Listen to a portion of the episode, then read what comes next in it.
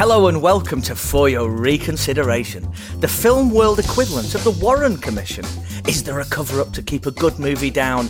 Or are we just tinfoil hat-wearing weirdos who see things that simply aren't there? You decide! I'm Rob and tonight I'm joined by James. James, how are you, man? Yeah, good, thank you, Rob. Glad to be back. I know. And as like the revolving door of FYR that is not real, but has just happened these last two episodes.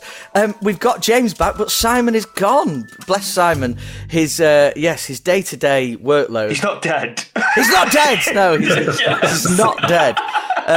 And you can hear what you can hear, listeners. You heard some chuckling there. With us tonight is our Pod Dojo brother, hot from the outstanding The Tapes podcast. It's Rossendale's Barry White and Pod Dojo's very own sex symbol, Mr. Chris Golding.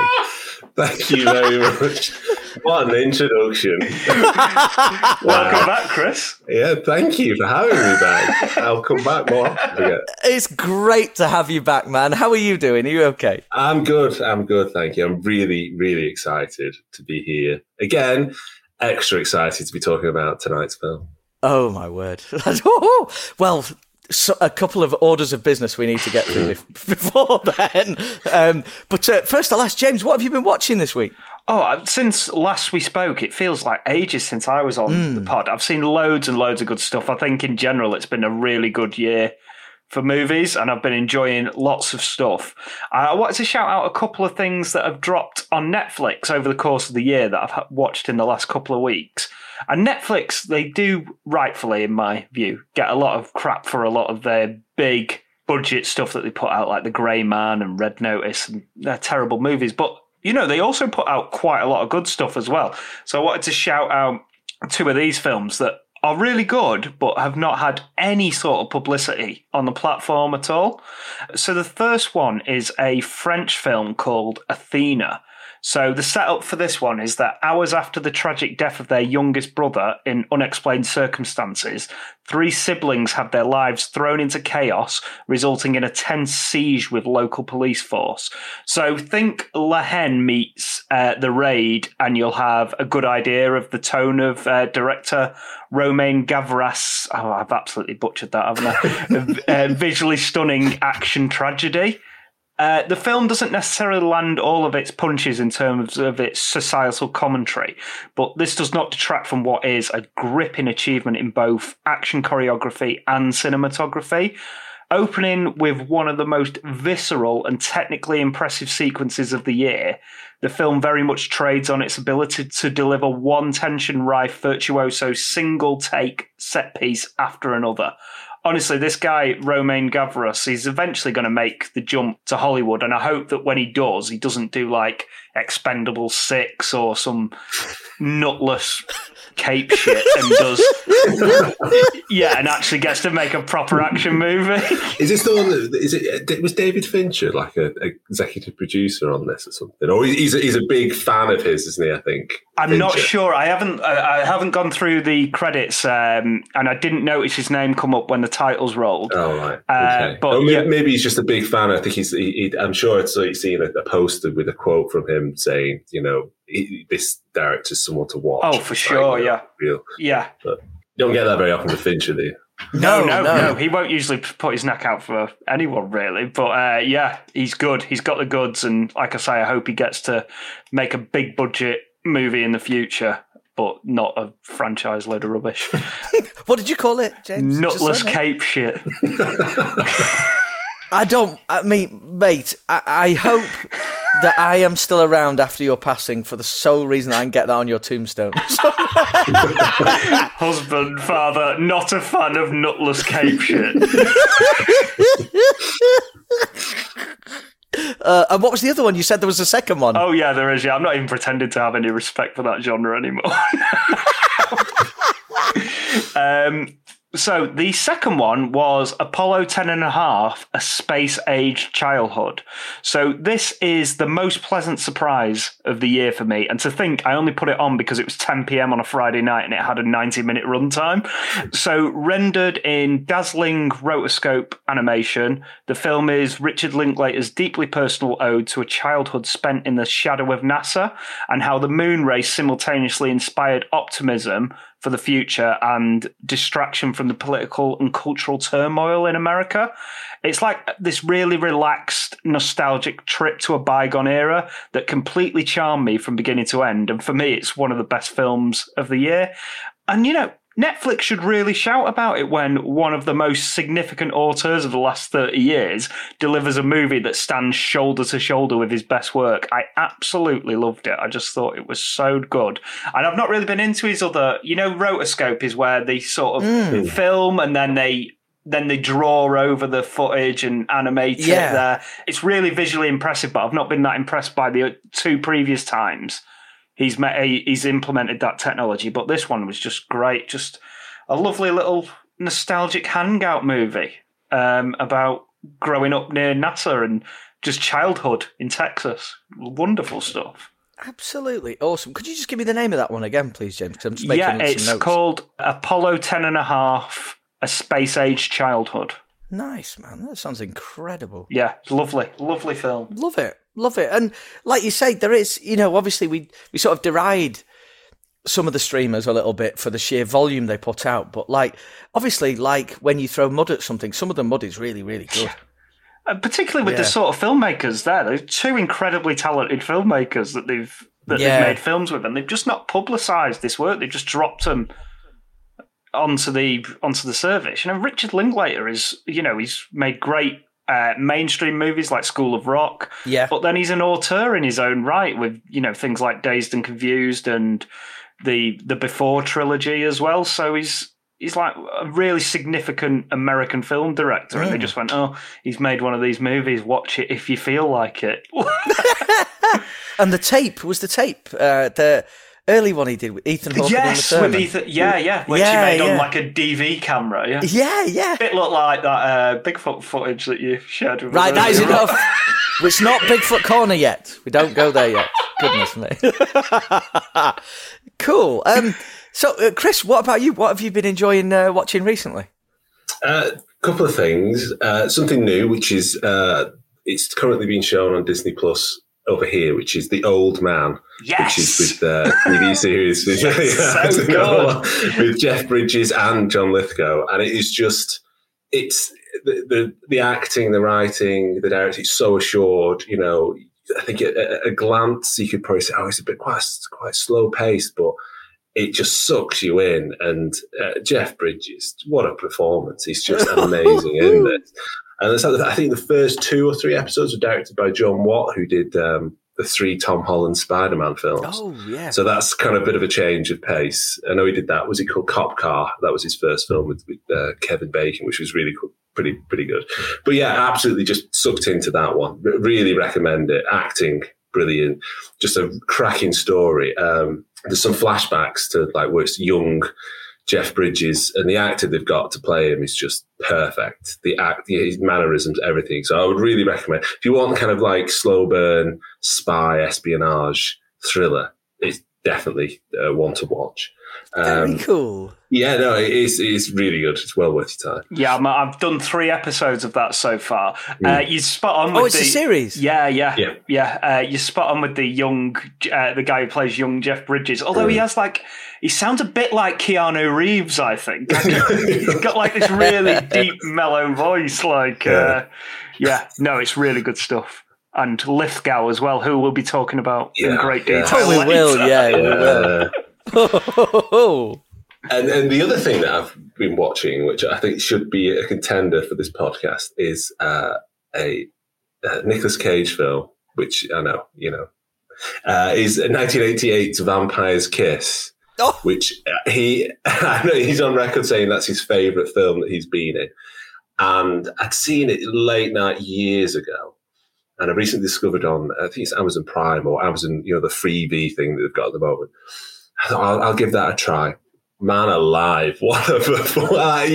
You think that, oh, actually, you know, Nicolas Cage has been cultivating this kind of like big acting particularly over the past few years with everything from, you know, like Mandy and, you know, what a performance. He is absolutely amazing in it. And it's just such a strange film. And it's no surprising he probably made like 50p at the box office. It's just like halfway through it, I'm like, what is happening? And then when I was afterwards, I sort of looked at IMDb and I realised that it's written by the same writer who wrote Scorsese's After Hours. And I thought, that sort of makes sense now. There's another oddball kind of film. But I would definitely recommend it just because it is the most amazing performance by Nick Cage. It's just really weird. And it feels like every scene is like a potential meme or a gif. Because it's just like every set, every scene is huge. And I know that I think it was Christian Bale said that the film was a big influence on his performance in American Psycho. And I think that really sums it up, where he's just... Wow. Yeah. If you've got the time, I'd really recommend it. Even if you're a fan, especially if you're a fan of Nicolas Cage, but if you're a fan of like just oddball stuff that kind of you like, I have no idea what's going to happen next. It's a perfect film. As if we couldn't hold you in higher regard, Chris, you go and bring a lesser known Cage movie to discuss with us. Like, it really is. And where did you see it? Was it on Prime? Prime free. Yeah. Got it. So you get ads, but it is worth it. I'm sure it's on DVD or you can rent it, but it was just the. I had to watch it. Yeah, this mad thing, isn't it? About, like, because all the things that we've mentioned tonight, if you have, because, like, a lot of people have Disney Plus and Netflix and Prime, don't they? You know, they're, like, the sort of, I guess, the main ones. Yeah. And the fact that we have this level of selection is just bananas, isn't it? I mean, like, I just trying to instill in my kids that it wasn't always like this, you know? We used to tape stuff. And, yeah.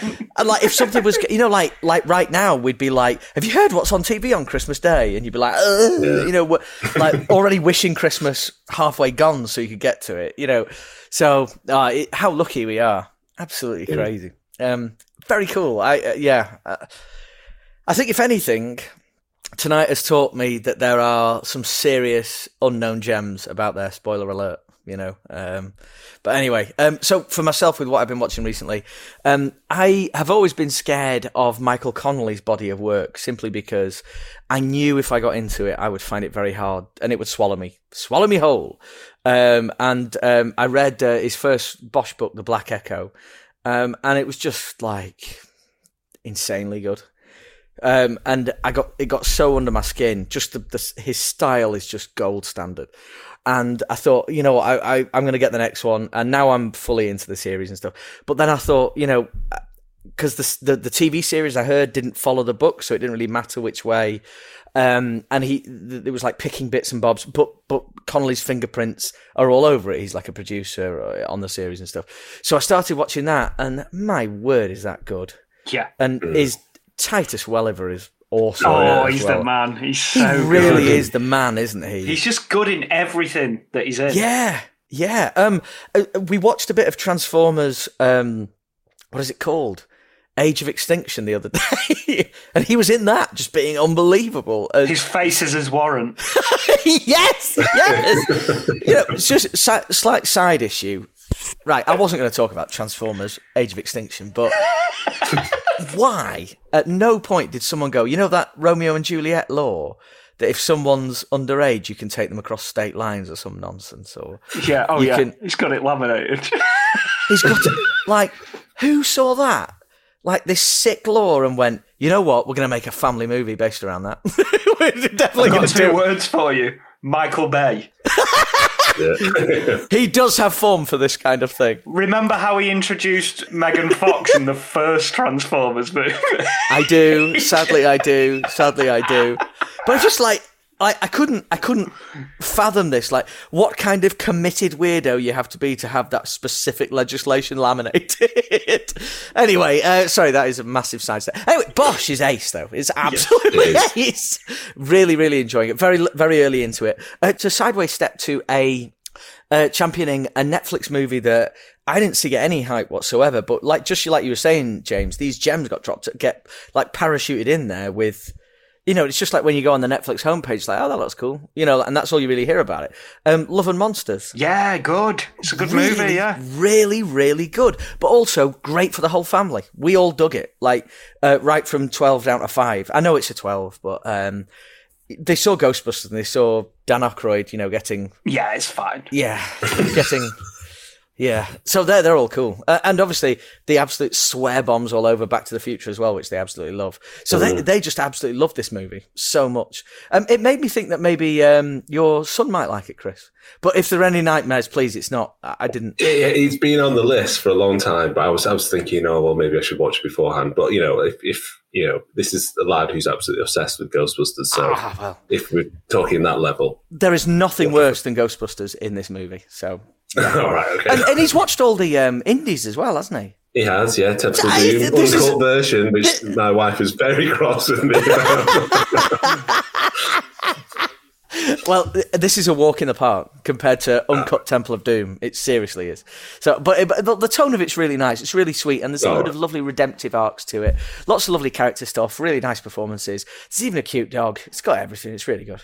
Really, really nice. And it's post-apocalyptic, like, monsters are taking over the world. What could be more rad at all than that? Yeah, it's good fun. Yeah. Because we love all media here, just wanted to make a little shout-out to Lego Undercover City, because me and my little boy have been playing it, and it's GTA in the world of Lego. What could be better? Please? Is it a Lego City game, is it? Yeah. So it's like you're an undercover cop, which means you get to play all the different roles in the city. So you get to be like a baddie construction worker for a bit. And it's just, it's an open sandbox. You just drive about and arrest people and stick them in. Honestly, it was great. I don't know whether it's still going, but what was it? PlayStation Store had it for £8 over the weekend. That's how we got it. So it was way good, yeah. And like 3.8 gig of storage doesn't eat up too much of your, for you Call of Duty fans out there who need 200 gig or whatever it is, just like your entire hard drive for it. But anyway, sorry, we digress. I think it's time that we all buckled in. Buckled in? Buckled into what? The Jeep. We're getting in the Jeep and we're going, it's sunset. We're going into the wilderness in search of Bigfoot Corner. Jingle. Bigfoot Corner. So guys, really exciting news this week. To James, I can already see. I cannot believe we've allowed this to become a thing. This is what, what's his name? Tommy Lee Jones called unsanctioned buffoonery, isn't it? Oh, it is. It's just got well out of hand. So, right. I usually have to go sort of backwards to try and find something of interest for this particular segment. But you're right, how has this become a thing? But we have some actual brand new footage from this very November, like the November as in the month that we're actually recording it, which was filmed in Tennessee in the US of A. This comes courtesy of the Twitter account @BigfootEvidence, who is verified, which I thought would add some credibility, but on further inspection, it's one of those bought and paid for ones to make you look important, which helps my case in no way, shape or form. 29,000 views. Yeah. Anyway, but it was also covered by The Mirror in this country, so that surely throws its credibility right back up there. But anyway, this footage is of the big brown machine in the woods, and it's from this November. Now, I have actually sent it to the boys for them to have a quick look. I've also sent it to Simon for his thoughts as well. And I wondered whether you would like to look at it at this point and give me your thoughts. Hey, do you see that? Do you see that? I'm afraid. Oh, my God. Oh, my God. Oh, my God. Val, do you see that? Do you see that? Boys, I mean, flipping heck, they're among us, aren't they? They're among us. I mean, oh, it's very compelling footage. It's just such a shame that it was shot on like a 90s camcorder through a cheesecloth filter. I mean, all I'm seeing is a dude in a gorilla costume. Right, no, that's it. We don't want to hear that. Don't want to hear that. No, if that's your take, James, that is fine. Chris, last time you were on the pod for the faculty, we hadn't introduced Bigfoot Corner. No. I don't know your thoughts on the your take on the existence of the big brown machine, as Rob likes. I'm sceptical. I'll be honest with you. I'm going to put my. I have to say, it hasn't taken up much headspace until Rob introduced me to the concept once again, and.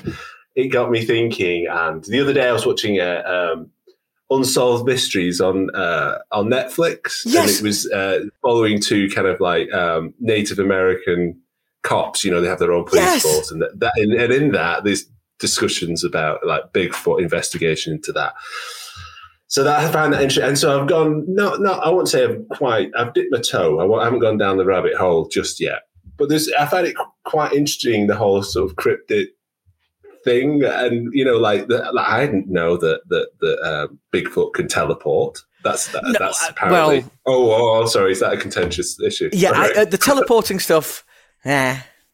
Choose to not to. Yeah, that's not Bigfoot canon, Chris. Is it not canon? Is it? Much more compelling. I kind of like the idea. It's the whole thing, isn't it? Like we have that in our kind of, you know, sort of the Druids, and you know, like there's all the thing is that in Wales, where the space between reality and the other worlds gets at its thinnest. So that's where you get stories about furries and things. And so I kind of took it as that Bigfoot can somehow walk between that, to weave back and forth. I mean, why not? He's not real anyway, so. I'm with you, Chris. Make him as mental as it can be, because he doesn't exist anyway. So. I've not been won over by this footage, Rob. Do you want to give it a bit of context? I'd like to, if it's possible. Right, so the particular dimensions of the blob that we're looking at are something. I mean, the arm as it passes through, that really is something, isn't it? You know, that the fluidity of the arm is really something. Everything else, I mean, Simon kind of covers it with his, so I sent it to him and said, what are your thoughts, Simon? He sent me back like an open-mouthed emoji of like, oh, and then puts, it's a shame the footage looks like a potato, which is a very fair point. But you know what? I have family in Tennessee. And I'm going to get in touch with them and say, "Can I come over and go squatching? If this is what we've, would you guys like to come? Anyone want to come squatching? I'd like to go to Tennessee. Yeah. The rules are, James, we're going squatching. I mean, we can negotiate that when we're on, I suppose. Fair enough. So this footage actually appeared on Facebook. And it garnered mixed reviews. That bastion of truth, Facebook. So mixed reviews were, one said, what gets me is how it grabs one tree and then stretches the other arm to grab the other. I've heard of that before, which I quite liked.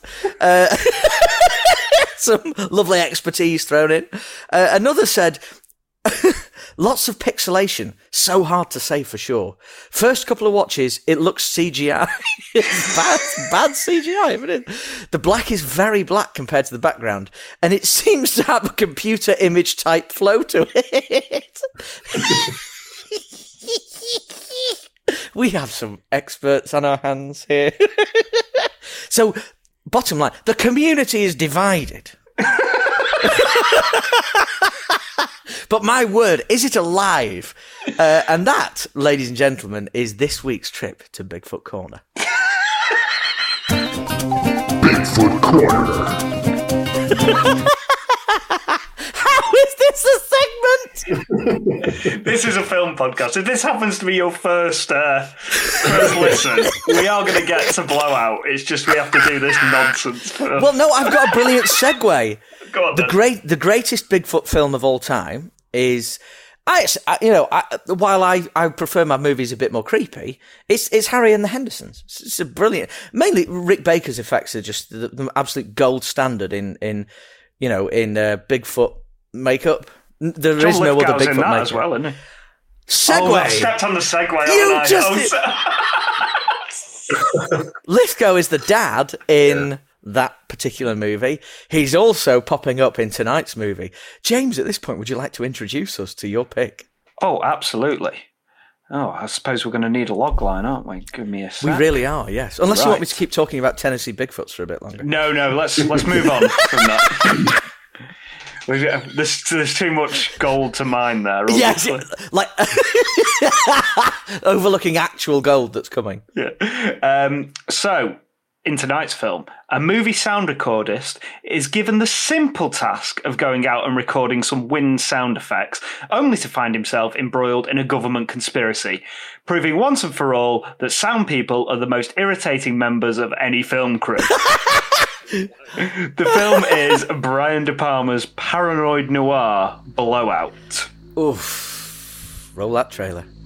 It began with a sound that no one was ever supposed to hear.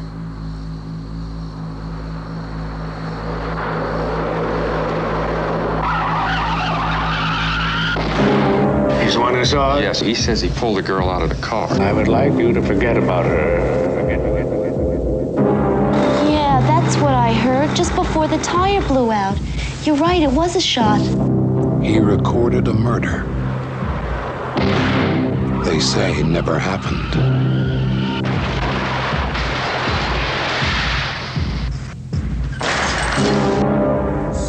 There are still loose ends, witnesses. The girl, I've decided to terminate her. Terminate her. Terminate her.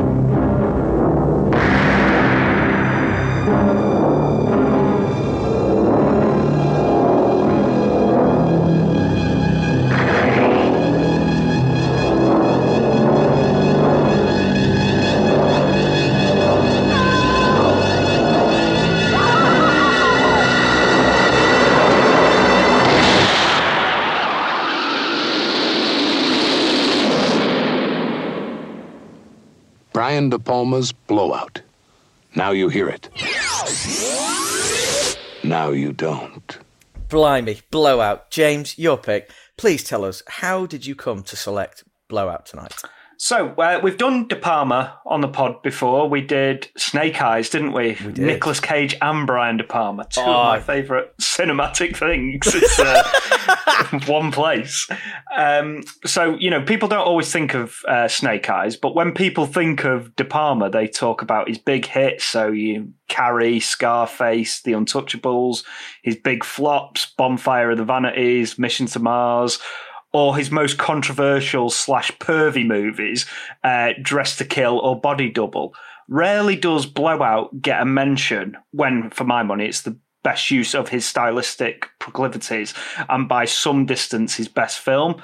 And, you know, I only found out about this film because Quentin Tarantino stated in an interview that this film is his favourite Brian De Palma movie and that he pretty much cast John Travolta in Pulp Fiction on the strength of his performance in this film. So I think it's a very important movie. I think it's a great movie and one that is not often talked about within his body of work outside of, people who are into films, consider themselves as film buffs. Cool. And when did you first see it? So obviously we've got the Tarantino talking about it in various interviews. So that's when I heard about it, when I first started getting into movies and properly in like the late 90s, and Tarantino is sort of a conduit for any sort of young film studies film student, which is what I was at the time, and he kept on mentioning this film Blowout, and it's had no reputation in the UK whatsoever. So when I eventually got to university, remember at university we had this huge library, and it was mostly films that had been recorded off like terrestrial television. You could borrow them out of the film library there and take them home and watch them at your leisure. But it was probably massively illegal. No, because they weren't charging. I think it's all right because it was true. Just like that's borrowing true. It. So, if they were like doing pirate videos, then fair enough. But they weren't. There was nothing untowards at Sheffield Hallam as far as Sorry, flipping out. Before the legal team get onto us. I'm sure they're tracking everything we do as their most illustrious graduates. Anyway, so I rented it from the library and watched it on videotape, which, was quite in keeping with the analogue nature of the film. And then I've seen it a couple of times since on late night TV and always just thought it was so great. And then this year I've actually taken the plunge and invested in the Criterion Blu-ray, which is just gorgeous, great artwork. Just phenomenal stuff. And I just thought it was prime to come onto the pod. Chris, what about your relationship with Blowout? That sounds a bit rude, that. For me, it was going down that.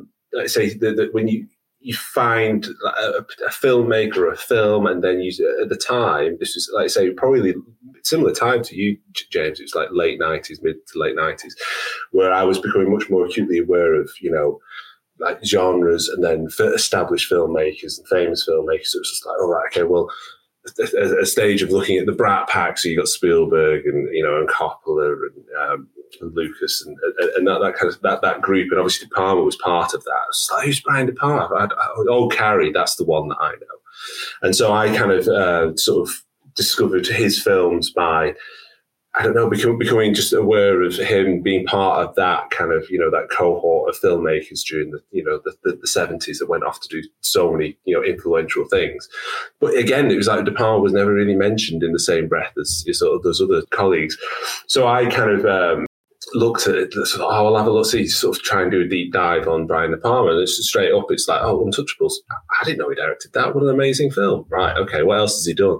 And I think he was kind of getting towards, you know, Mission Impossible. I was like, oh, right, okay. So he does like mainstream stuff. What did he do during the 70s?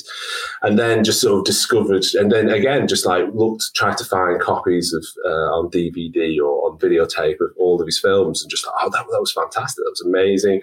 That one didn't sit with me. That was a bit weird. That was a bit saucy. I don't know how to feel about that. Do I need to hide that coffee behind something else? And then I just sort of, over the years, just of that group of filmmakers, because I love kind of, you know, the underdog. I just thought this filmmaker's just done so many amazing things. Every time, you know, you see his films, that is so much of a De Palma film. Like, straight off, you know, within the first few minutes of anything, you think, that's definitely directed by Brian De Palma. Such a visual style, you know, and was doing really interesting things. And just wasn't, like I say, at the time, just wasn't getting the credit. I equate his sort of critical career to almost like John Carpenter, which at the time sort of dismissed as, well, it's just genre stuff, isn't it? And I think over the years, it's kind of, well, actually, there's much more to this. And I say there's that renaissance, and obviously we recently had the Noah Baumbach documentary interview with Brian De Palma, which is excellent. But I just kind of found it, you know, through just finding out.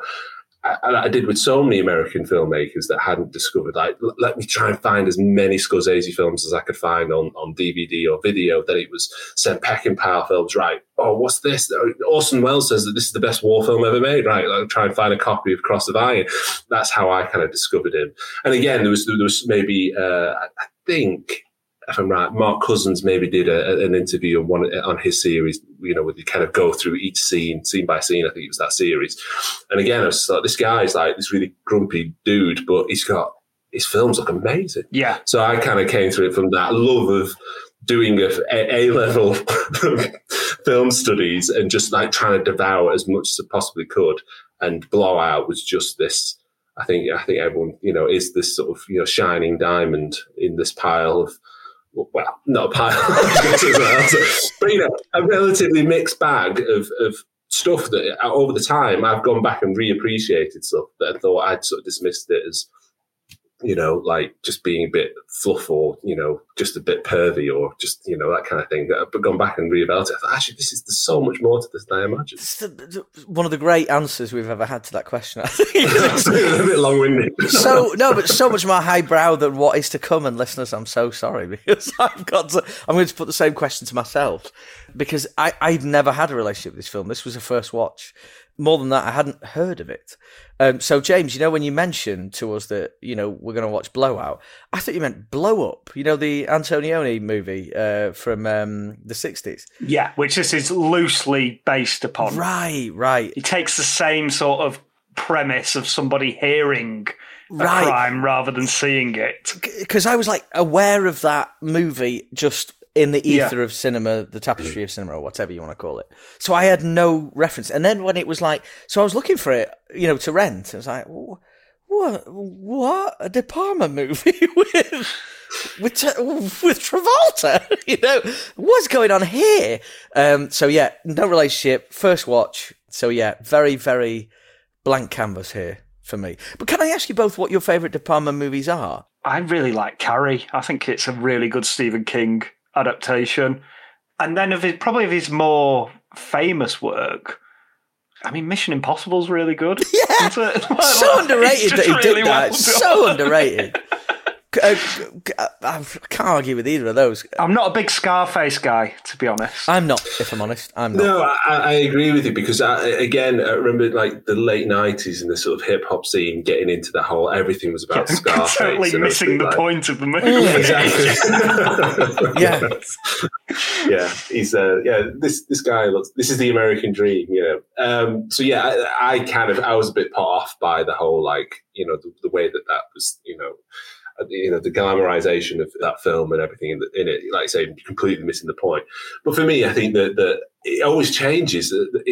I just love his, like I say, as I've been going back, because quite recently I read he had a book, like a crime novel that he published with his partner, which was, again, just this brilliant, bonkers novel. And then, so I decided to go back and just revisit a load of his films. And the first one was Mission Impossible, which I watched with my son, and he loved it. And I thought, to be honest with you, he might not, you know, it's a PG. You know, Brian De Palma, of all the Mission Impossible films, it's the most kind of classic spy film, isn't it? There's a lot of plot. Yeah. There's, you know, standout sets, you know, set pieces. It's adult as well, isn't it? Yeah, exactly. It's quite. But he was absolutely hooked to it, and I was really surprised. And I put that down to just. It's so well directed. Yeah. You know, it's just the visuals, everything, you know exactly where you are, what's happening. So we watched that, and then I went back to the beginning, and there's the Phantom of the Paradise, which is this like musical comedy. Oh, a bit like what's it like? Rocky Horror. It's sort of his version of Rocky Horror. I've never seen that one. Yeah, and again, a lot of these were released by, you know, Arrow on Blu-ray. So I took a punt at that, and I was a bit like, as I was watching, it's like, what on earth is this?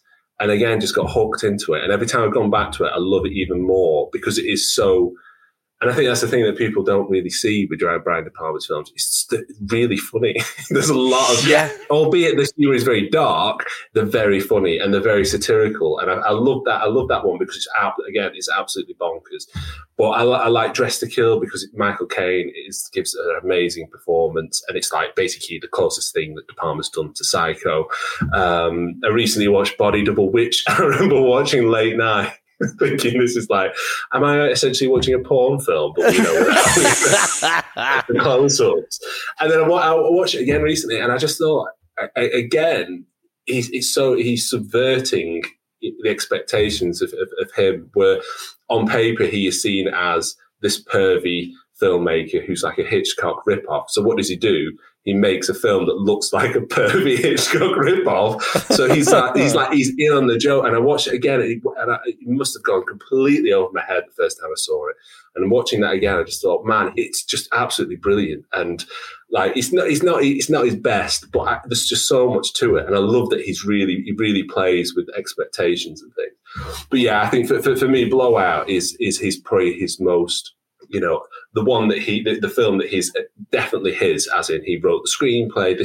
He is essentially John Travolta in, you know, it's all about filmmaking and the technical aspects of it. Blowout is probably his best film. But then, you know, The Untouchables, that screenplay, those actors, that music, it's hard not to be kind of, you know, drawn into that. But he's had such a remarkable career, and I'm glad that he's getting, you know, some sort of you know, recognition for it. I can't argue with any of the answers because Untouchables, I think, is mine. I've also got a huge soft spot for Carlito's Way. I think it's unbelievable. Yeah, the ending of Carlito's Way is one of the most gripping things. Incredible set piece that. Yeah. It's just amazing. But then you know, like, there's lots of stuff for everyone. Like, as I'm looking through his filmography, for every film that I've heard of and seen, there's another one I haven't. Like, you know, so I have to. I'm really gonna have to pay attention. So much spoilers here for how I feel about tonight's film, but it's gonna be unavoidable, I think. But yeah, what a body of work, and you know, I'll save other comments for later. But we must qualify somehow, James. I mean, are we... Surely it's through numbers here. It mustn't have made a splash. So we're going to have a look at the critical reception on the box office here. So Blowout opened on July 24th, 1981 to positive reviews. Also, summer movie, what were they thinking? And some of those... some of those reviews were absolutely ecstatic. So in the New Yorker, Pauline Kael, so very famous American film critic, gave the film one of her few unconditional raves. So she was a massive advocate of De Palma when he first came on the scene, and she described Blowout as... De Palma has sprung to the place that Robert Altman achieved with films such as McCabe and Mrs. Miller and Nashville, and that Francis Ford Coppola reached with the Godfather films. That is, to the place where genre is transcended and what we're moved by is an artist's vision, which is a pretty great write-up. I mean, totally agree with it as well. And Roger Ebert also gave the film a 4-star review and noted that Blowout is inhabited by a real cinematic intelligence. The audience isn't condescended to. We share the excitement of figuring out how things develop and unfold, when so often the movies only need us as a passive witness. So again, another rave review there. In terms of the critical numbers, so we use Rotten Tomatoes, don't we? Because we think it's bullshit as an indicator of quality. But on there, it's got 86% from the critical fraternity and 81%, so high scores. Metacritic is 86%. And 8 out of 10 for the audience. And on Letterboxd, it's got a massive 4.0 average, which is very impressive. Unheard of. This probably indicates you're like, oh, James, this is all very rosy. How are we going to get this through? So unfortunately, we're looking at the box office. So despite positive reviews, the film struggled when it was released due to terrible word of mouth about its bleak ending. Blowout made $13.5 million at the worldwide box office against a production budget in the region of $18 million. It was considered a bigger disappointment as Filmways, who financed the film, had publicly claimed the film would make $60 to $80 million. So that's quite a way below expectations. I mean, putting it out in the summer is the biggest. There's nothing in here that screams tonally. Or I know blockbusters were still very much in their infancy at this time, but it's not like, all right, it's a lovely summer's day, let's go and watch this super bleak neo-noir. It's not even set in summer. I mean, it's... No, it's more... well, it's set around an imaginary American holiday, isn't it? Like Liberty Day. Doesn't exist, So I don't know what time of year it is, but it's very... It looks cold. What's going on? Well, James, thank you very much for doing both the critical assessment and the numbers this week, because as always when I'm hosting and one of us has to drop out, I totally forget that I should be picking up that slack. Thanks, mate. Too busy looking up recent Bigfoot footage, obviously. Of course. We all bring different things to the podcast. We all do. We all do. Yours is arguably more crucial. So should we just, get straight into the movie? There's so much. We're going to have to... We're going to have to crack on, I think, because there's so much I think we all want to talk about. But when I first pressed play, I had to pause it to check that I was watching the right thing. What an opening. What a cold opening. Oh, yeah, yeah. So it's you're in the POV of a killer at... is it a sorority house, do you think? Or dorms I would or something say so. Like that? Yeah, dorms on a college campus. Yeah. So as we're following this thing, I'm like, this is a De Palma movie, this is gonna be a really interesting, thought provoking, opening. And I'm watching it and I'm like, this cannot be the right movie whatsoever. And it's a pastiche, isn't it? It's not a pastiche, but essentially in the movie world it's a pastiche. It's what's the name of the movie? Like Night of Blood Co-ed Friends. Co-ed, yes, thank you. So it sounds like a porno for a start. It really does. So yes. And so this is leading into Travolta and his the filmmaker he works with. Looking at the new movie and the way that they segue from one what is ostensibly a sort of a poor slasher movie, still better than most, POV slasher movies ever made, is like the bridge point is this scream. There's a woman in a shower is screaming, and it is deemed by the filmmakers not a very good scream. Well, what did you think of it, Rob? Did you think it was adequate for the production? I mean, because I'm so dense, I was still watching it like, what am I seeing? What am I seeing at this point? I have no idea what I'm seeing. And it was only at the point where the scream was very off, because it was very off. It was, that, yeah. That I'm thinking, what's going on here? And then we sort of transition into the filmmaker's sort of booth, where the edit booth. It's great, isn't it? It's just brilliant. I mean, I love that opening. It's very reminiscent of John Carpenter's Halloween, when you're doing a single take from the POV of the killer. And it's almost like, again, how Chris said earlier, like De Palma's in on the joke. This is like a really trashy version of what people think his style is, essentially. So it's like long steady cam shot, although this is the first time he's actually used a steady cam, because it's pretty new, pretty new technology at this point, so it's the very first time he's used one, even though that would later become synonymous with his filmmaking style. And yeah, there's lots of gratuitous nudity and swearing and just general bad taste stuff, but he's like, yeah, this is what people think of my movies, essentially. So he's really in on the joke. And yeah, as you say, even though he's making a pastiche of a corny slasher movie, it's still pretty compelling until it gets to the scream, and then it takes you into the sound mix with John Travolta and his long-suffering director. It was Garrett Brown, this sequence was shot by, wasn't it? Yes, who invented the Steadicam. And he was, at this point, the only guy that could operate it, or well enough for a Hollywood movie, essentially. What a great piece of trivia that is. Yeah. It's brilliant. And it does, considering it becomes sort of synonymous with De Palma's work, like seeing the birth of it is kind of cool, isn't it?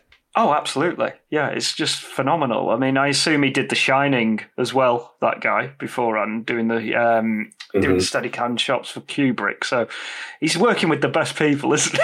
Yes. Yeah. And also quite a tonal shift between The Shining and Co-Ed Frenzy. I think for me, the only is just perfect De Palma, like you say, subversive. That everything's heightened, everything's really stylized. The sound, even like obviously, there's a film that deals a lot with sound. The soundtrack is just so heightened. Everything is just like turned up to 11. It sounds a bit weird, and the screams. I remember thinking again, like when you first watch it, if you're coming in it kind of cold, it's like, what on earth is that? Like, no, this is not what. And you pick up the box and you'll be like, what's? No, that doesn't sound right. And I love that it is just, and again, straight off, all the technical stuff. You've got, obviously, Steadicam, but you've got split diopters, you've got split screen, you've got, the POV, you've got all these tracking shots. You've got like what almost like a single shot all the way through. You've got boobs. You've got, it's like you're ticking off your Brian De Palma checklist. Creepy music. Like when it gets revealed, the killer in the glass in the mirror, he looks like some League of Gentlemen character. Yes, he does. He does. Yeah, that was the moment for me that I was like, this could be a It's like, oh, now I'm in on it. And that's the thing. It's like he just slowly reveals, and I bet he must have had so much fun filming all that. Oh yeah, it just feels like there's a sort of, I don't know, there's just something joyful about like, let's just be as ridiculous as we can be. Like all these people doing these things in their bedrooms, like just close the blinds. It's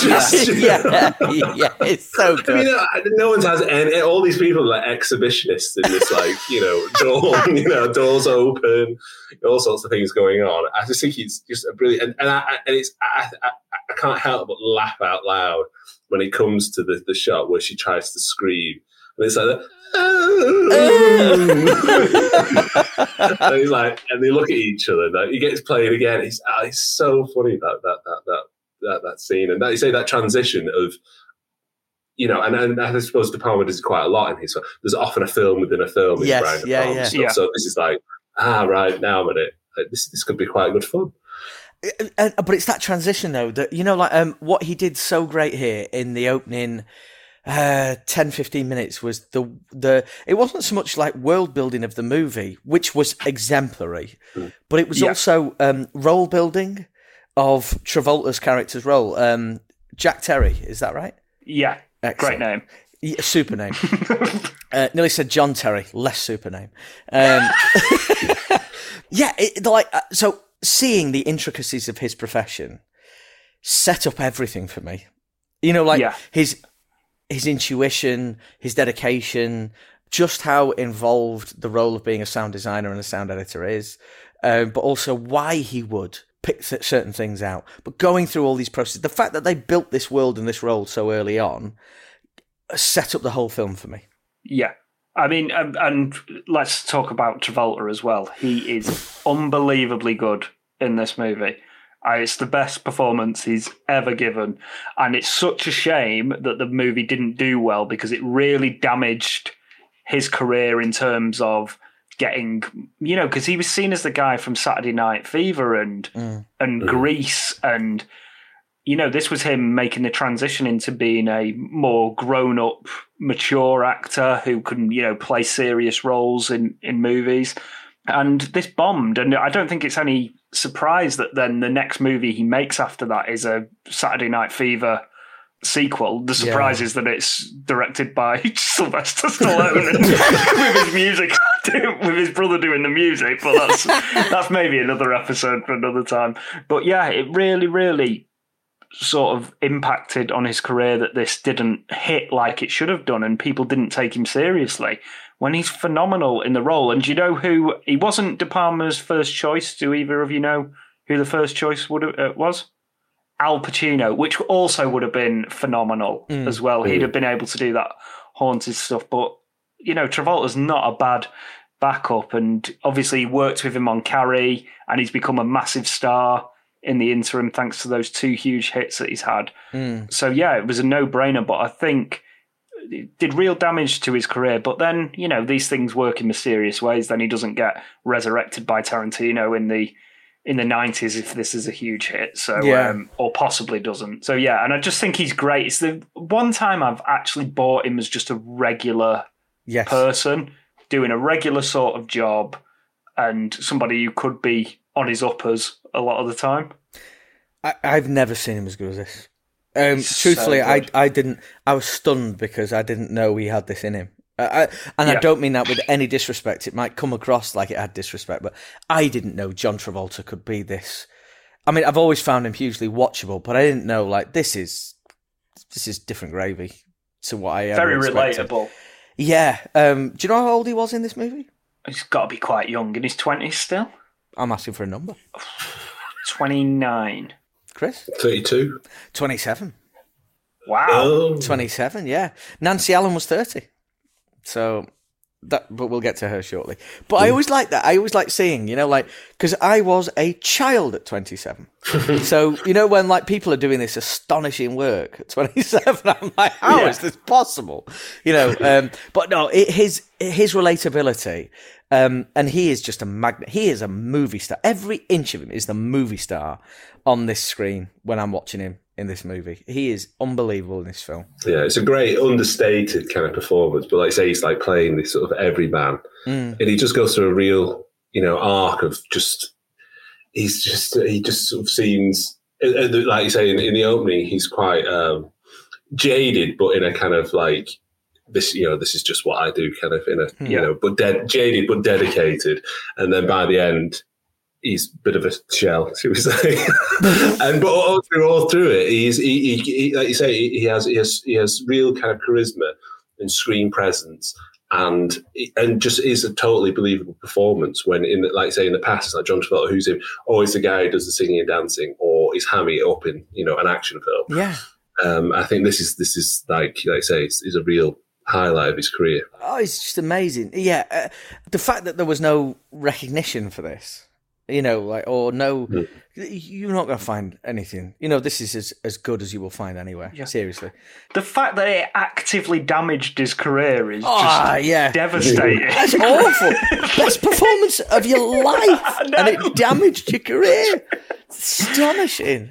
Oh, dearie me. But then, brilliant I love this because it I like it when I'm watching something or reading something or playing something. You know, games do this as well now, where you have that experience which teaches you at the same time. Yeah. And you learn something as you go in. And in this instance, it was when the film director of the one that they were working on was like, you know, where's that wind from? I've heard it before. Well, this is from the library. You know, I've heard it all. Get more wind. You know, so he's got to go out and record more wind going through trees, you know. And it was just like, look, that is such a small touch which adds so much fabric to this, which is why he goes out and he's on this bridge recording. And I think this is one of the greatest scenes of a man listening to stuff you're going to find anywhere, ever. Absolutely. Yeah, it certainly contains the best split diopter shot of an owl and a man on a bridge in cinema history. That's a hot take. I'm putting it out there. These scenes, this scene is just what I love. And again, like you get, there's quite a lot of these scenes in the film. Is there's nothing more compelling than watching someone do something really well and like you say, being exposed to something and that watching him recording and just moving around and then later on when he's editing stuff I could just watch footage of someone just like doing reel to reel all day because he's actually doing so, you know.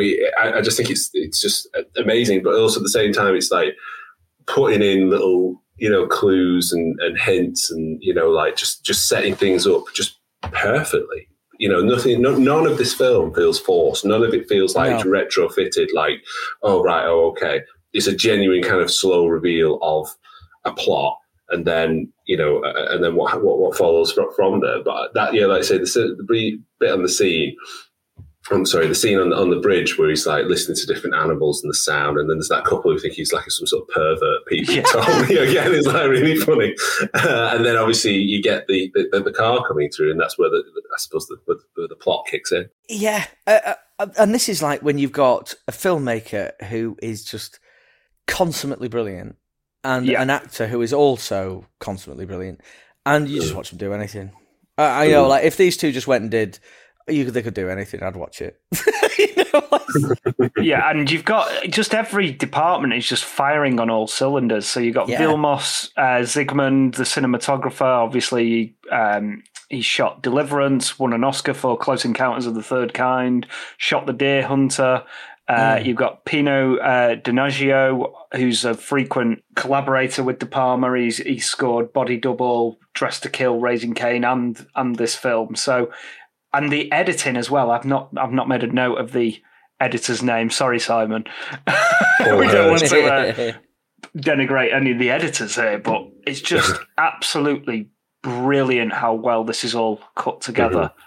As well, particularly later on when he's re-listening to the audio that he's recorded, and he's got a pencil in his hand and he's got these match cuts of him reminiscing about what he saw and what he heard with the directional mic, and the pencil is moving in the exact same direction. It's just impeccable filmmaking. And it should be the most boring thing in the world to watch, but because it's shot with such care and such detail, and it establishes so much, like how good John Travolta is at his job, you know, how powerful the mic is and what it is used for. You can have no idea about filmmaking at all or any of the equipment used, and you understand how every bit of that machinery works, which is just tested. It's just great filmmaking. The way that this story is told, it's told directly via the language and culture of cinema. That's probably the most it's about filmmaking. The whole film is about filmmaking. It's probably the most pompous thing I've ever said, but it really does speak to that. It really feels like this is just the absolute texture of cinema and what cinema is supposed to be, and the power of cinema is on display here. And it's absolutely like every cinematic trip, and it's all in camera as well, isn't it? You know. Oh yeah, like, yeah. It's just it's 1981, isn't it? You know, like and all the. I mean, one of the great things I decided to do, totally by accident when I sat to watch this, was listen to it on headphones. Oh yeah, and the movie experience was unbelievable. But you are not. I'm going to throw it here now. There are a lot of technically great movies out there. There really are. I don't think I've ever seen a movie pound for pound made as well as this. Yeah, I mean, he's a real craftsman, De Palma, and he sometimes gets dismissed as just a bit of a show pony, as all style over substance. Nonsense. But I think this is the perfect combination of his style with real substance, and you can tell he wrote the script in the 70s because it's got that paranoid thriller element of and those movies were very popular in the 70s. Yeah, and it's just a great piece of work. Yeah, I think it's going to be very difficult, listeners, for us to not eulogise a bit here, I think, actually, because I know, Chris, you're when we asked whether you would like to come and talk about Blowout, it was not a difficult conversation. No, and because for a lot of reasons, because I think it's a fantastic film in its own right, and obviously as a big fan of Brian De Palma, but also because I think that I don't like to use the phrase consume, but we take on so much, content or so much, art and so much visual stuff. It's bombarded by things, like whether it's TV, film, video games, podcasts. There's like an audio-visual overload wherever you go nowadays. That to watch someone who has so much control over the medium, and also that the fact that when you're watching a Brian De Palma film, you are watching a film. There's no other. It's not made for TV. It is a film that is cinematic, and he uses cinematic techniques, styles. There's no way you imagine anything as visually interesting as this on television nowadays. And because he comes from this is how. If I'm going to make a film, I want to make it look like a film, which is why he uses film techniques, which is like let's say the split diopter, split screen, POV shots.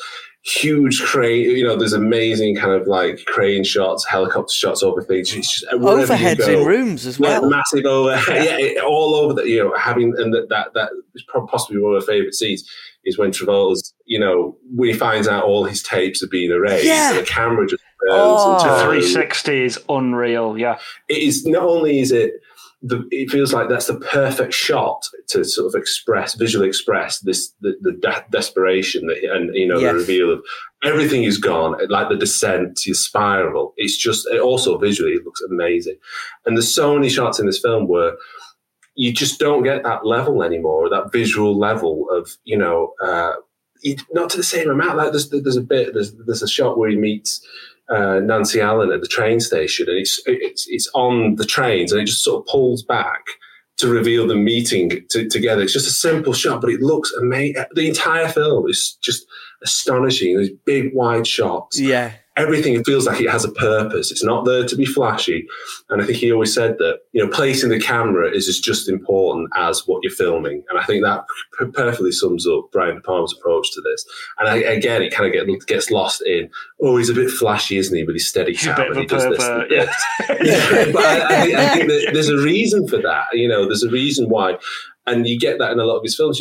Tracking, following the bit where. Nancy Allen, we think it's Nancy Allen walking through the market, and John Lithgow's following her, stalking, and that is the best shot for that scene. There's no other way to shoot it. And I think that's what it comes down to. Because obviously as a filmmaker, you're constantly, it's all about choice. It's all about making decisions, making the right decisions. And I feel that, that with De Palma, when it comes to the visual aspect of it, he's just always hits them.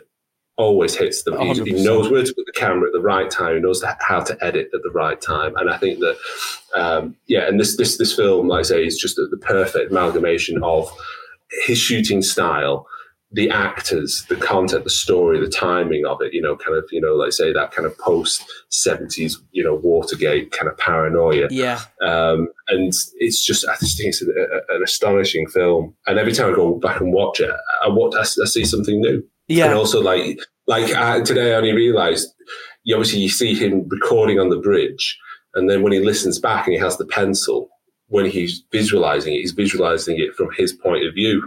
So it's not the other shot, it's him looking. And I just thought, again, that's such... astonishing details, yeah. Just, that's just brilliant. That's such a visual thing. Do you know what I think the camera is? Right, so in writing terms, we always talk about show, don't tell. I actually think that in visual terms, in this instance, it can be so. This is like watching. We all know this is like watching a master storyteller at work, but using a different medium. And I think what he does in this instance is he uses the camera to tell the story, not just show the story. So many filmmakers just show what is happening, whereas he uses the camera to tell it in this one. Absolutely. And he uses all the tricks of the trade. All of his. He's a maestro. I know we eulogize, but guys, if you love movies. And if you like the medium of cinema, this is just honestly, I think it's in my top 5 of all time. I think it's crept into mine on this rewatch. It's never, I've never seen it before, never heard of it before, and suddenly I've got a new top 5 movie of all time. That's earth shattering to me. It's absolutely earth shattering.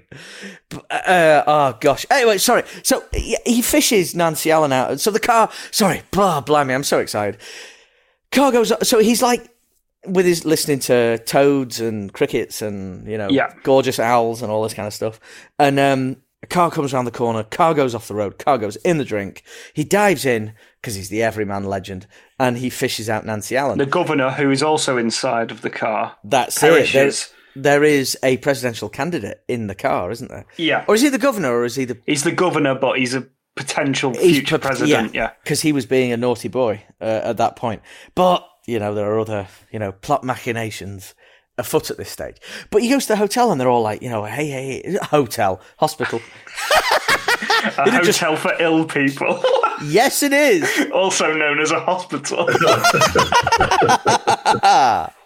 He popped the premier in and said, you know what?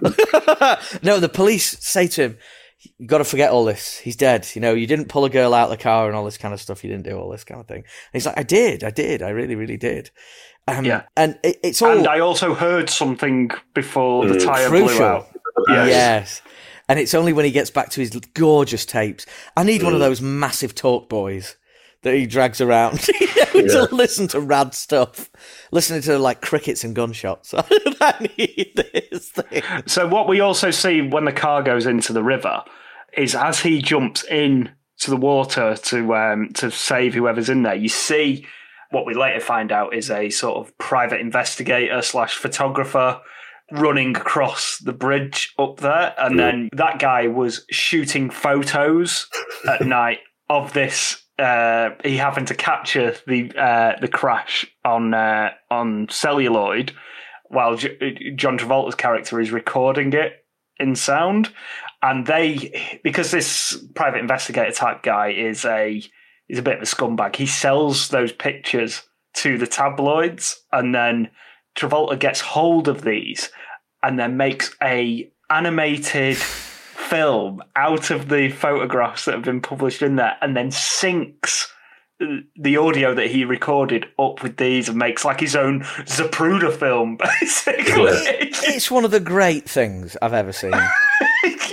With Dennis Franz, who's I feel this is the defining performance from him. Oh, as the most sleaziest.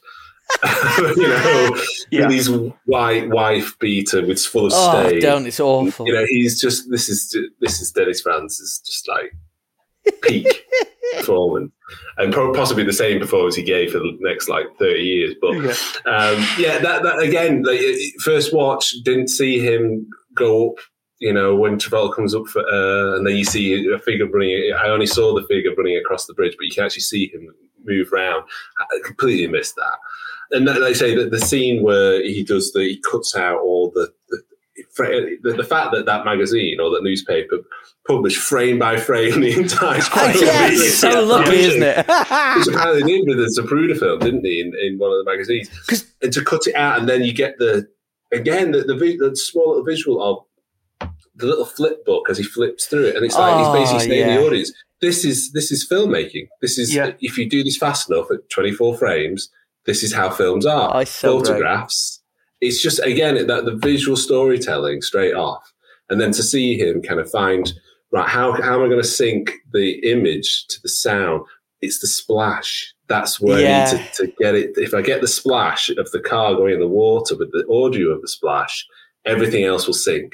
And it's just one of these moments just this is just amazing. This is so clever. And you feel like you're with this little detective who's like putting this puzzle together in a way that you've never seen before, because I've never edited, well, Super 8 I've edited, like, you know, reel to reel stuff, but not at this level. This is just astonishing. It's just, and it's so compelling. I mean, have you ever seen anything which is just a guy hunched over something be this compelling? I don't understand. I know, how great this is. And I've been in editing rooms. They are not very vibrant environments at all. Like. But he somehow makes it the most compelling and, you know, sort of engaging set piece. It's like a set, almost like an action set piece within the movie of him just putting this little film together that he's made to get himself out of still photographs from that he's got out of a tabloid. It's so great, and it's like because it comes from a place of redemption for him, doesn't it? You know, like he is driven because of what has happened in his past, like all great characters. Like, one of the reasons I love the character of Jack Terry so much, and the way that he's played by Travolta is he's flawed. He's deeply flawed. You know, he's not great. He's very manipulative with Sally, isn't he? Yeah. You know, like he's so driven to his objective, and we like flawed characters. That's what makes them interesting. You know, we don't want to hanging out with Postman Pat all day, who is as vanilla as it gets, would be so boring. You know, such a weird reach. He's not supposed to be complex. He's designed for under fives. But you know what I mean. You know what I mean? Like him delivering mail successfully every day. It's a bit boring, isn't it, really? You know, I want him to be... Brian De Palma's next project. Brian De Palma. I mean, I would watch that. POV of Pat curving in all the windows before he puts the... Enter the shady character of John Lithgow. To say he has bungled this whole situation would be something of an understatement. Right. So his plan, basically, what we find out is that there's a larger conspiracy that they want to basically discredit the governor by getting some rudy-doody photos of him cheating on his wife and basically ending his candidacy for president before it even started. And it turns out that Nancy Allen's character and Dennis Franz are in cahoots together and they do blackmailing and they're hired to do that. Now, instead of just, you know, getting the photos, John Lithgow's character of Burke decides, and he is a fucking Burke as well, decides that he's going to not just, you know, get the photos in a motel room, you know, like a normal person would. He's going to shoot out the tyre of the governor's car, and then when the police arrive on the scene, or whoever arrives on the scene, he'll be caught red-handed with a girl inside the car, and that's why Dennis Franz is positioned up on the bridge. Unfortunately, when he shoots out the tyre, the driver loses control and it goes into the drink. Essentially, he then has to swap out the tyre to make it look like it was an actual blowout and not that there was a bullet hole in it. Mm-hmm. Then to sort of throw the police off the scent that it wasn't a larger conspiracy, he decides to become a serial murderer of women so that he can get rid of Nancy Allen's character without any suspicion linking it to the governor's death. And it's a bad plan.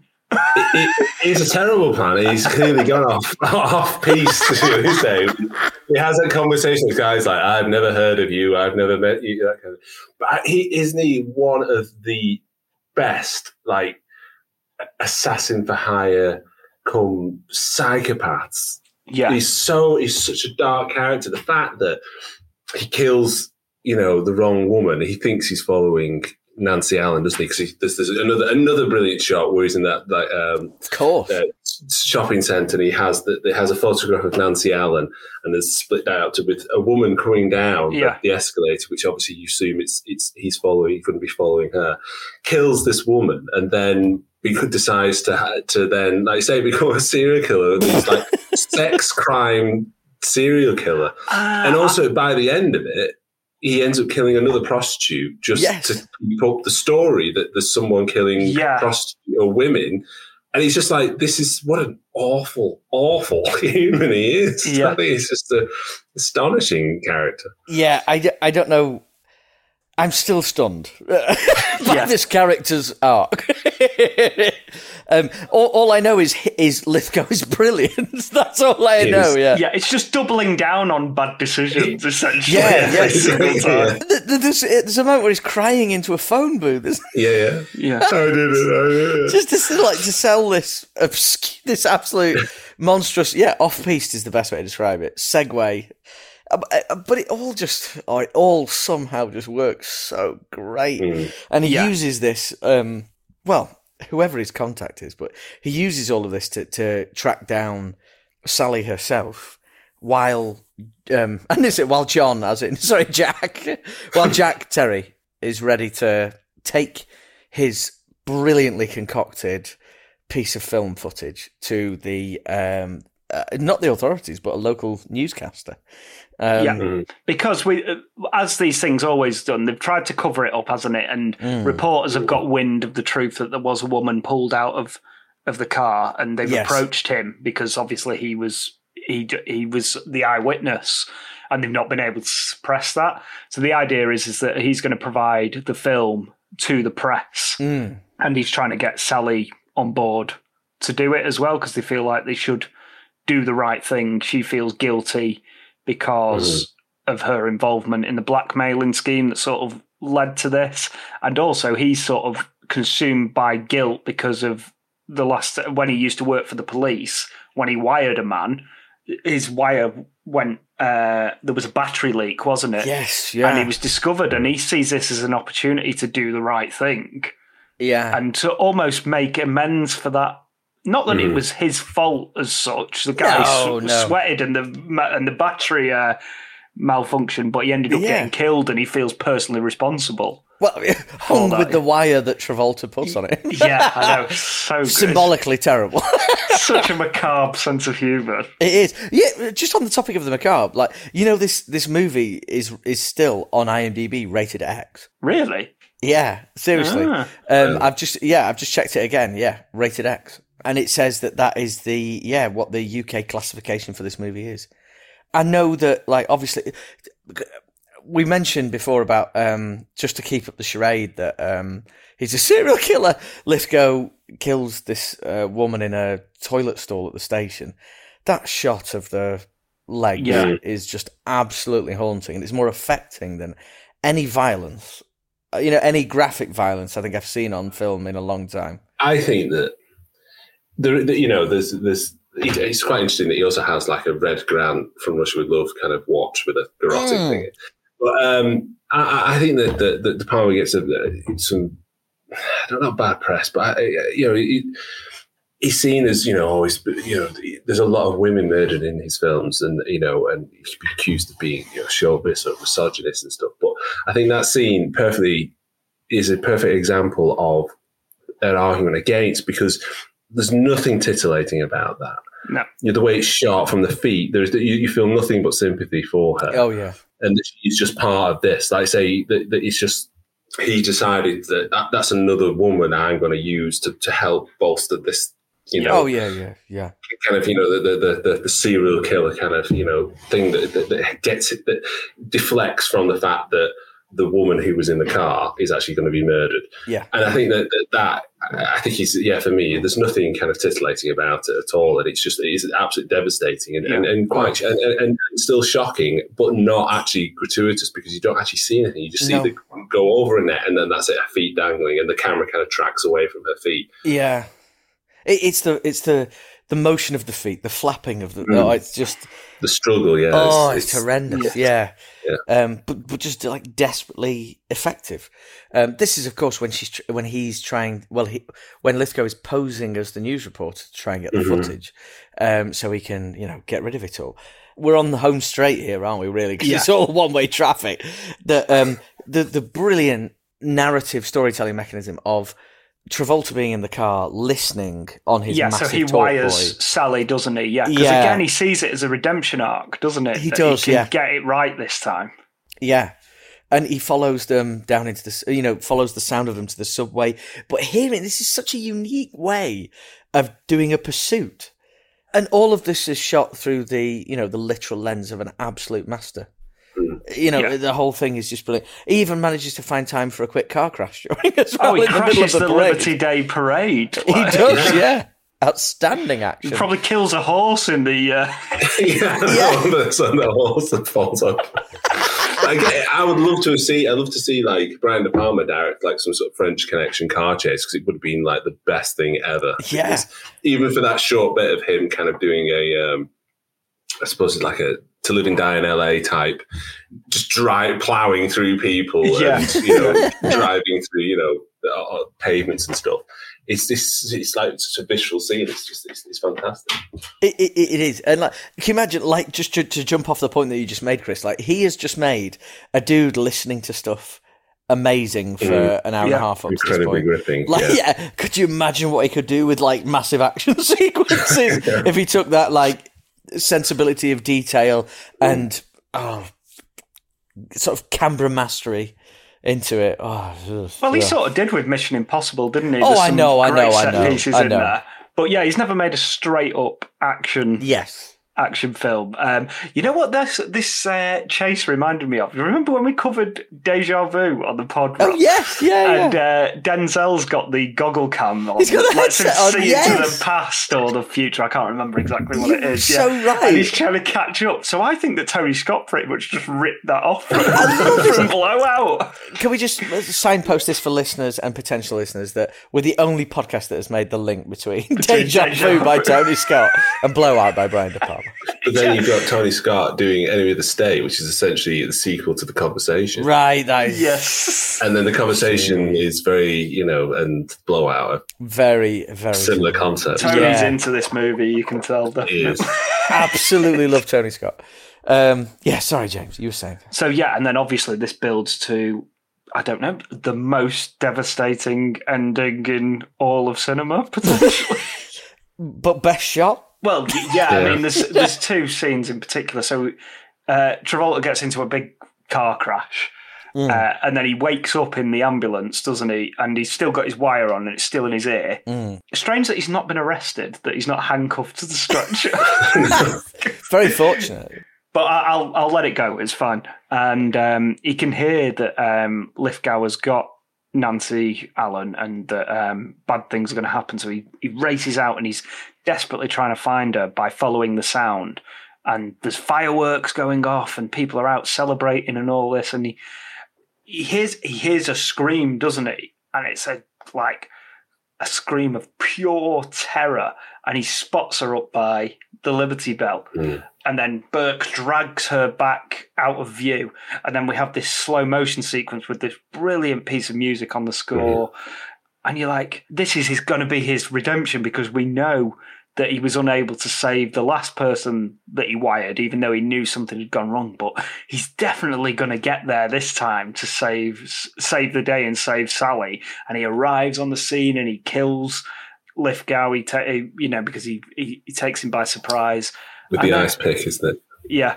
Arguably with excessive force. Oh, no, it's required.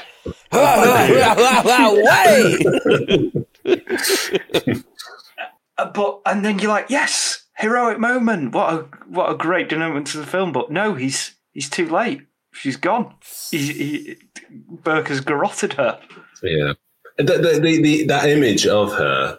I think there's a couple of shots, and there's one shot with all the fireworks going off, and there's another shot which is in front of the American flag, and she's like leaning down trying to reach toward, and that is so devastating. Oh, it is, isn't it?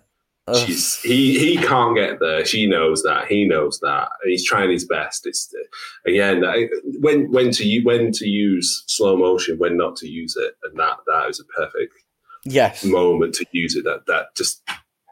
It's like a dream, isn't it? Which, when you're sort of like wading through mud or something, it's like it feels like one of those. Yeah, you can't get there quick enough. Like always in dreams, you can't get there quick enough, can you?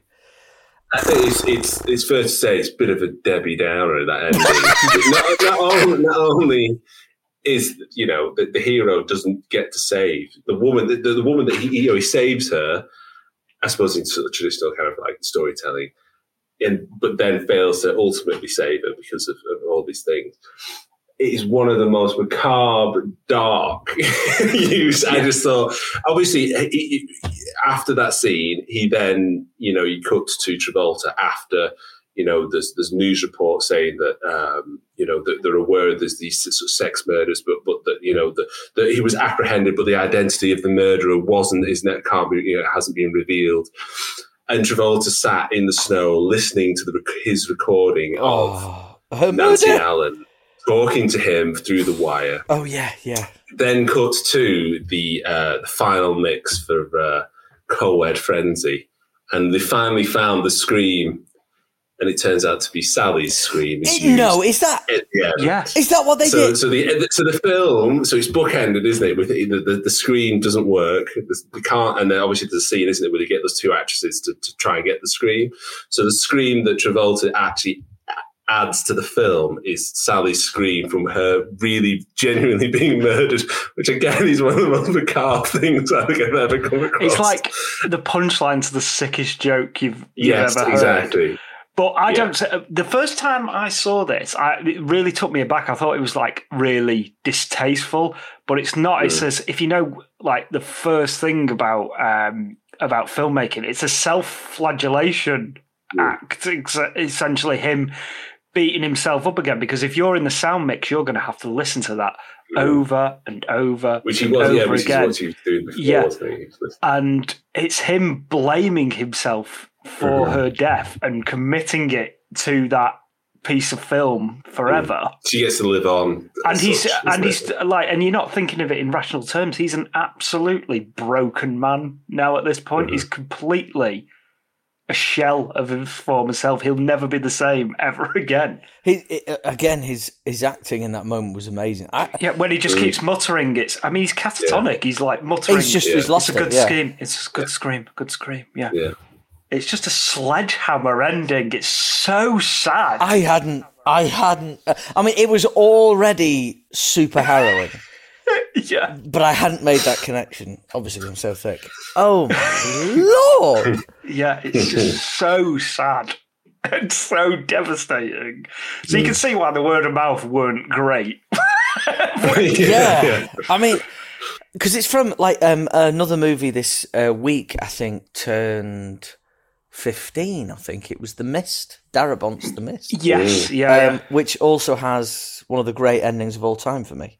Yeah, absolutely, yeah. And this also, because if you are bold enough to go for it like this, you know, and I love, this is one of the reasons I love fiction in any form. You know, I know fiction is often a word that's attributed to books, but fiction of any form, stories of any form, you never know really what's going to happen next, you know, like, and that power in storytelling, like the fact that we've been held like so gripped for this amount of time to be given this ending. It's just so masterful, but still somehow so fulfilling.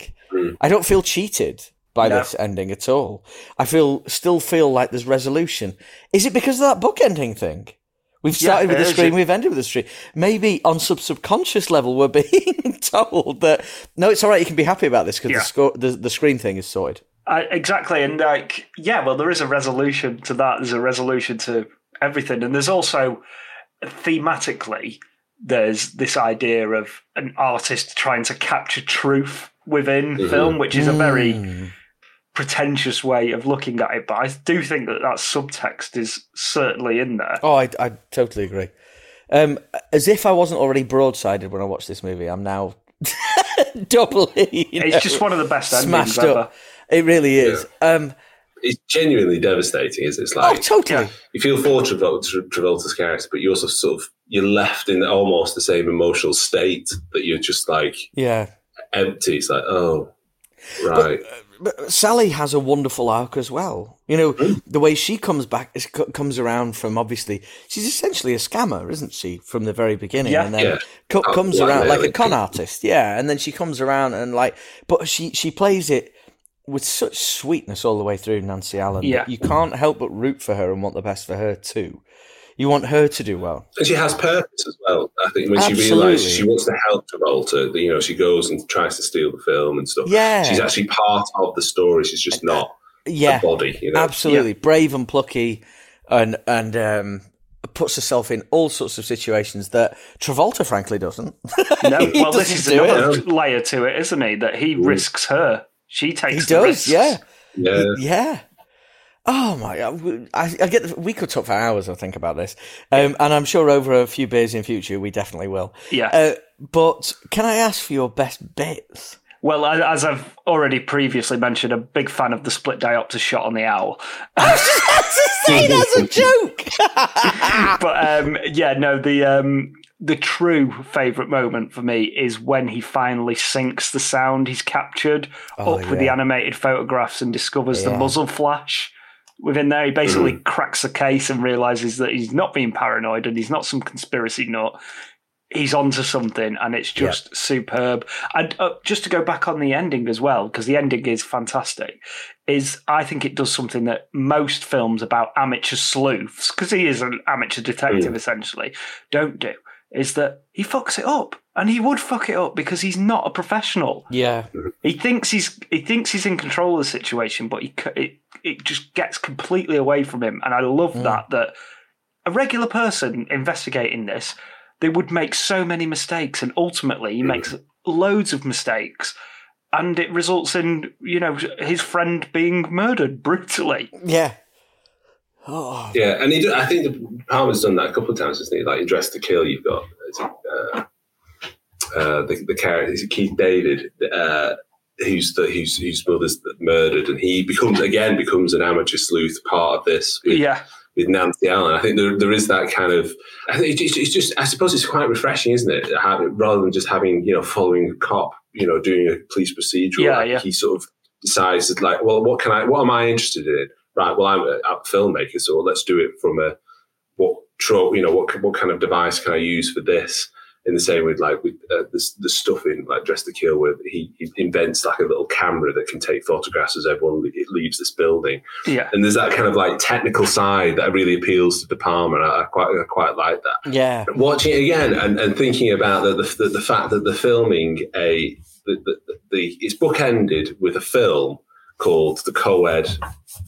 Frenzy, which has a bloke who murders women with a device. And I was thinking that actually John Lithgow is the co-ed frenzy murderer. He goes and he's almost shot in the same way. There's the shot in the suit, in the market where he falls, and there's a shot where he picks up the ice pick. There's lots of similar. It's almost like the film he's editing comes to life with this character within that. And De Palma makes the super trashy version of that and the really classy version of it. Is that a statement of, this is the film I make, and obviously, having Co-Ed Frenzy is the heightened version of the film. And it's almost like answering to his critics of like, actually, you think that this is the type of film I do make. Actually, the film I do make is the Travolta kind of story. And I thought that was quite, I just hadn't really noticed the fact that you follow Lithgow and it's shot almost in the same way that he shoots the co-ed frenzy murderer. And I just thought it was quite an interesting. Yeah, it is. It's just so well done. This film is still, I'm going to have to watch it again immediately. I think it's like it's so much more layered and in depth. And, oh, gosh. I find finding a favourite bit quite a struggle, to be honest. Honestly, I think I'm going to go with that whole first segment when he goes out to film Wind and he accidentally records a murder. Sorry, record Wind, records a murder. I can't, that whole sequence was just, and I don't like using the word lesser, but a lesser filmmaker or a less accomplished filmmaker makes that a moment that is just like a perfunctory plot point that has to be done. Yeah. Whereas I'm saying it's the best bit of this film. You know Absolutely, what I mean? That's the difference in what an incredible filmmaking do. The whole thing with the way that the sound design. Needless to say, the sound design in this film is amongst the best you will find present day. Backwards, whenever you like, the sound design in this film is of such an elite nature. But the techniques on display, obviously, I'm digging split diopter stuff with wildlife. Love all that stuff. Travolta and wildlife, digging all that. But the whole sequence was so, sucked you in so severely.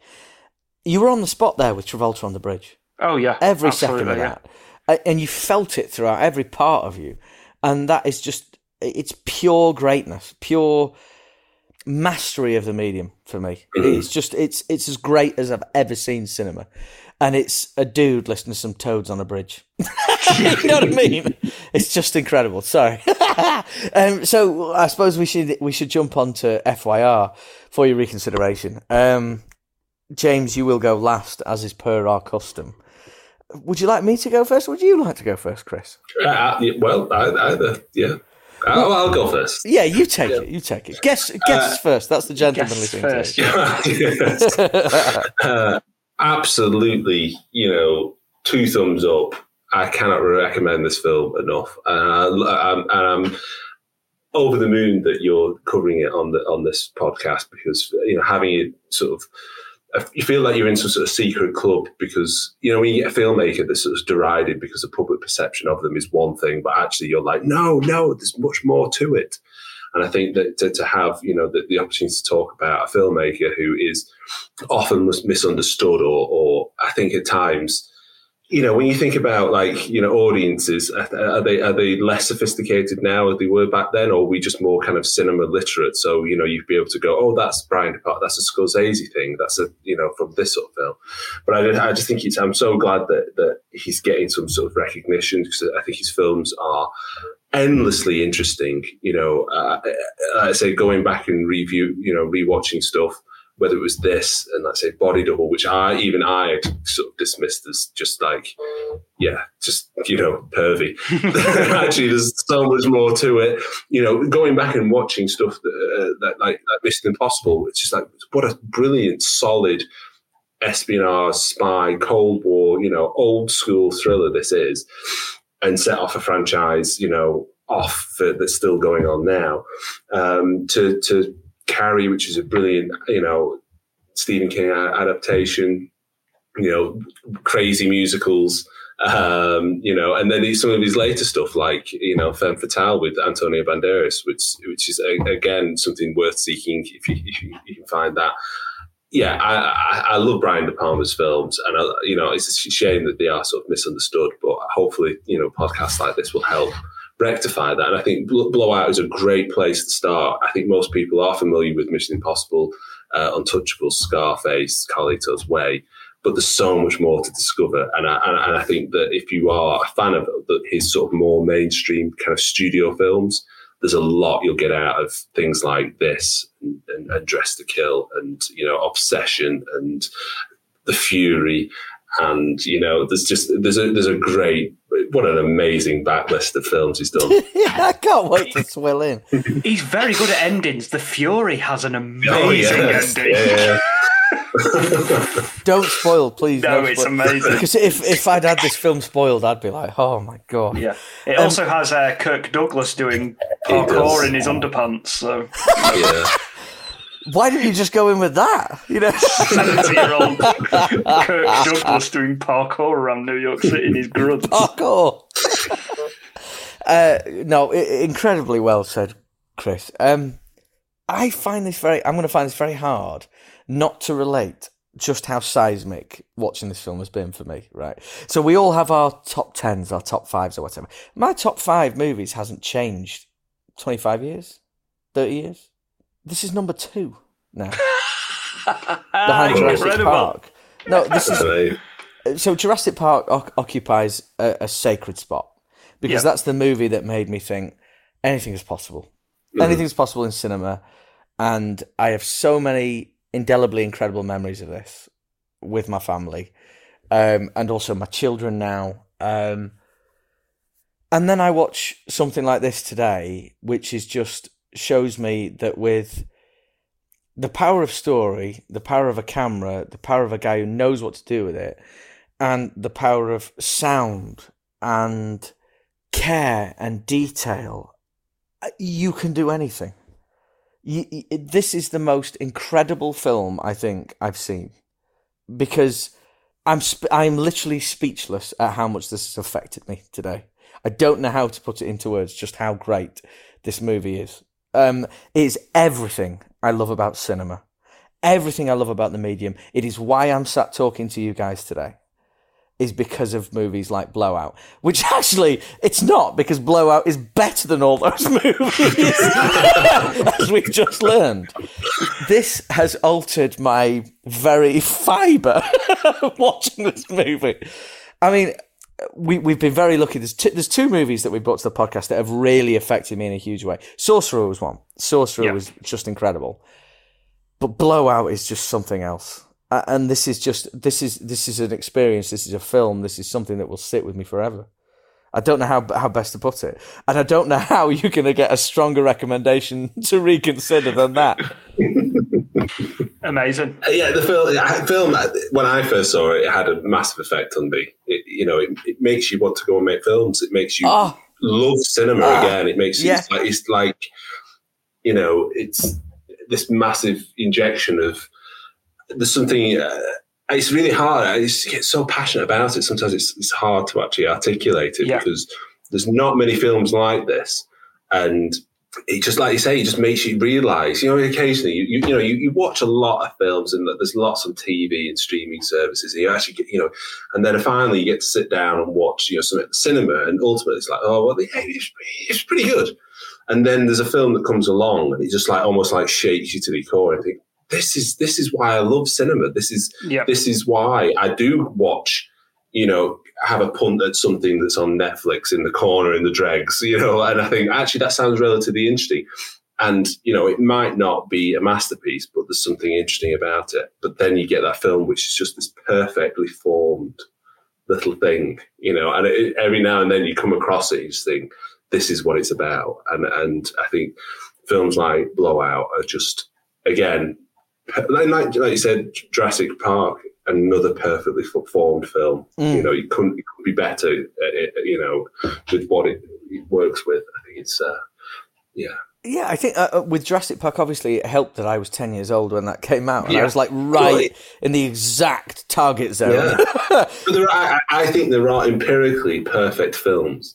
I think things like Jurassic Park, perfect screenplays that are directed perfectly, the choices are perfect, the casting is perfect. It just, everything gels in a magical way. And it's when you come across something that, again, it's not been on your radar, to find something that is, 40 odd years old and be like, this is what it's about. It's so exciting. Yeah. And I love that. And that's what's the great thing about podcasts and, what you guys are doing. Don't just, brush off that film. Sit, give it some time. It might be your new favourite film, or it might be, actually, it's not for me, but you'll never know unless you have to give it some time. I think you're so right. James, I'm so sorry we got so wrapped up in it. Did you, no, not at all. I mean, obviously, this was your pick, and...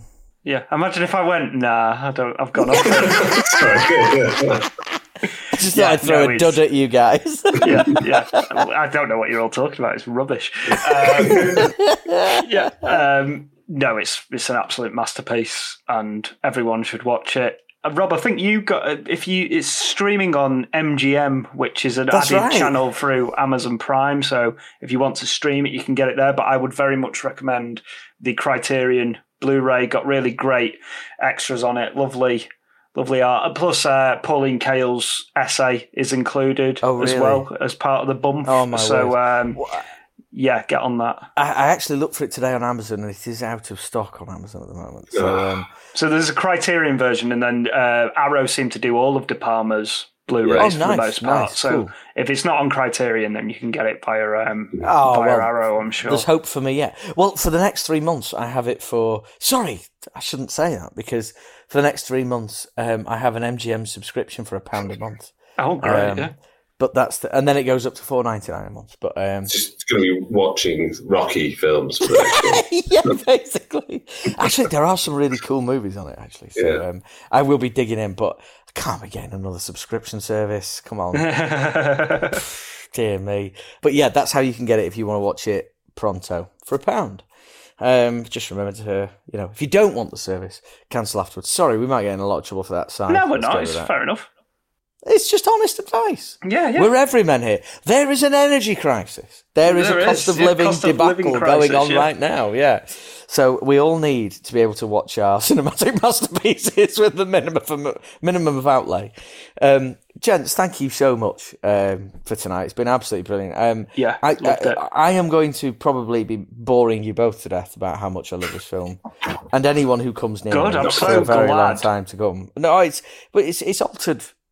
It's altered me. It's immense. So just before we go, Chris, what is next for yourself, the tapes, and obviously we're both on the Really 007 podcast. What have we got coming? The tapes we're going to do.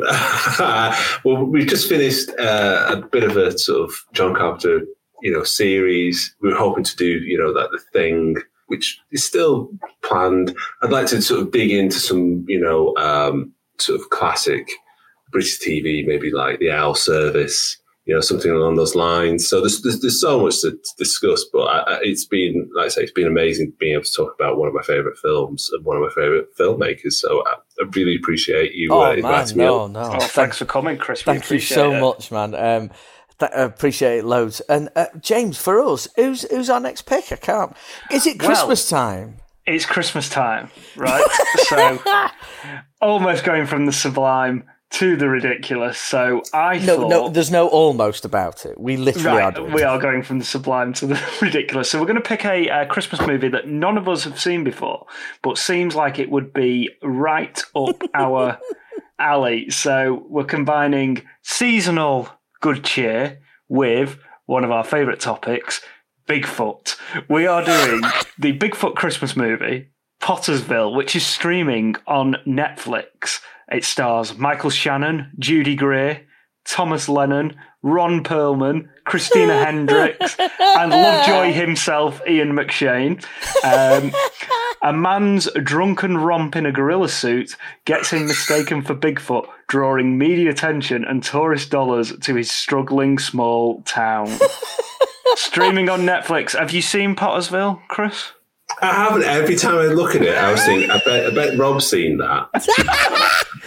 Well, it is directed by Seth Henriksen. Any relation to Lance? This is what we need to know. I'm like frantically live Googling to try and find out. That's a hook and tease. People will have to come back. Right, okay. You'll have to come back to find out where the premier Bigfoot actor of our generation, his progeny. You need to see the poster for Pottersville. Because it is bug nuts. Frankly, it's absolutely bug nuts. And I'm going to share that with you guys in a moment. But anyway, I cannot wait to discuss Pottersville with you, James, and with you, Sai, because Sai is, God bless this man, he's going to be editing this episode as well. So yeah, thank you, boys, very, very much. It's been an absolutely brilliant evening. Guys, go on, get Blowout. Just get the Criterion edition, get T-shirts, get posters, just get tattoos, daub your body in the greatness of Blowout. In the meantime, please chat us up on the Twitters. We're at FYI Film Pod. We've got an Gmail address, haven't we? Email we thing. Yeah, reconsiderpod@gmail.com. And also, please give us 5 stars on your subscription service of choice. And we'll see you next time for Pottersville. Oh, superb. Say goodbye, boys. Bye-bye. Goodbye. Goodbye.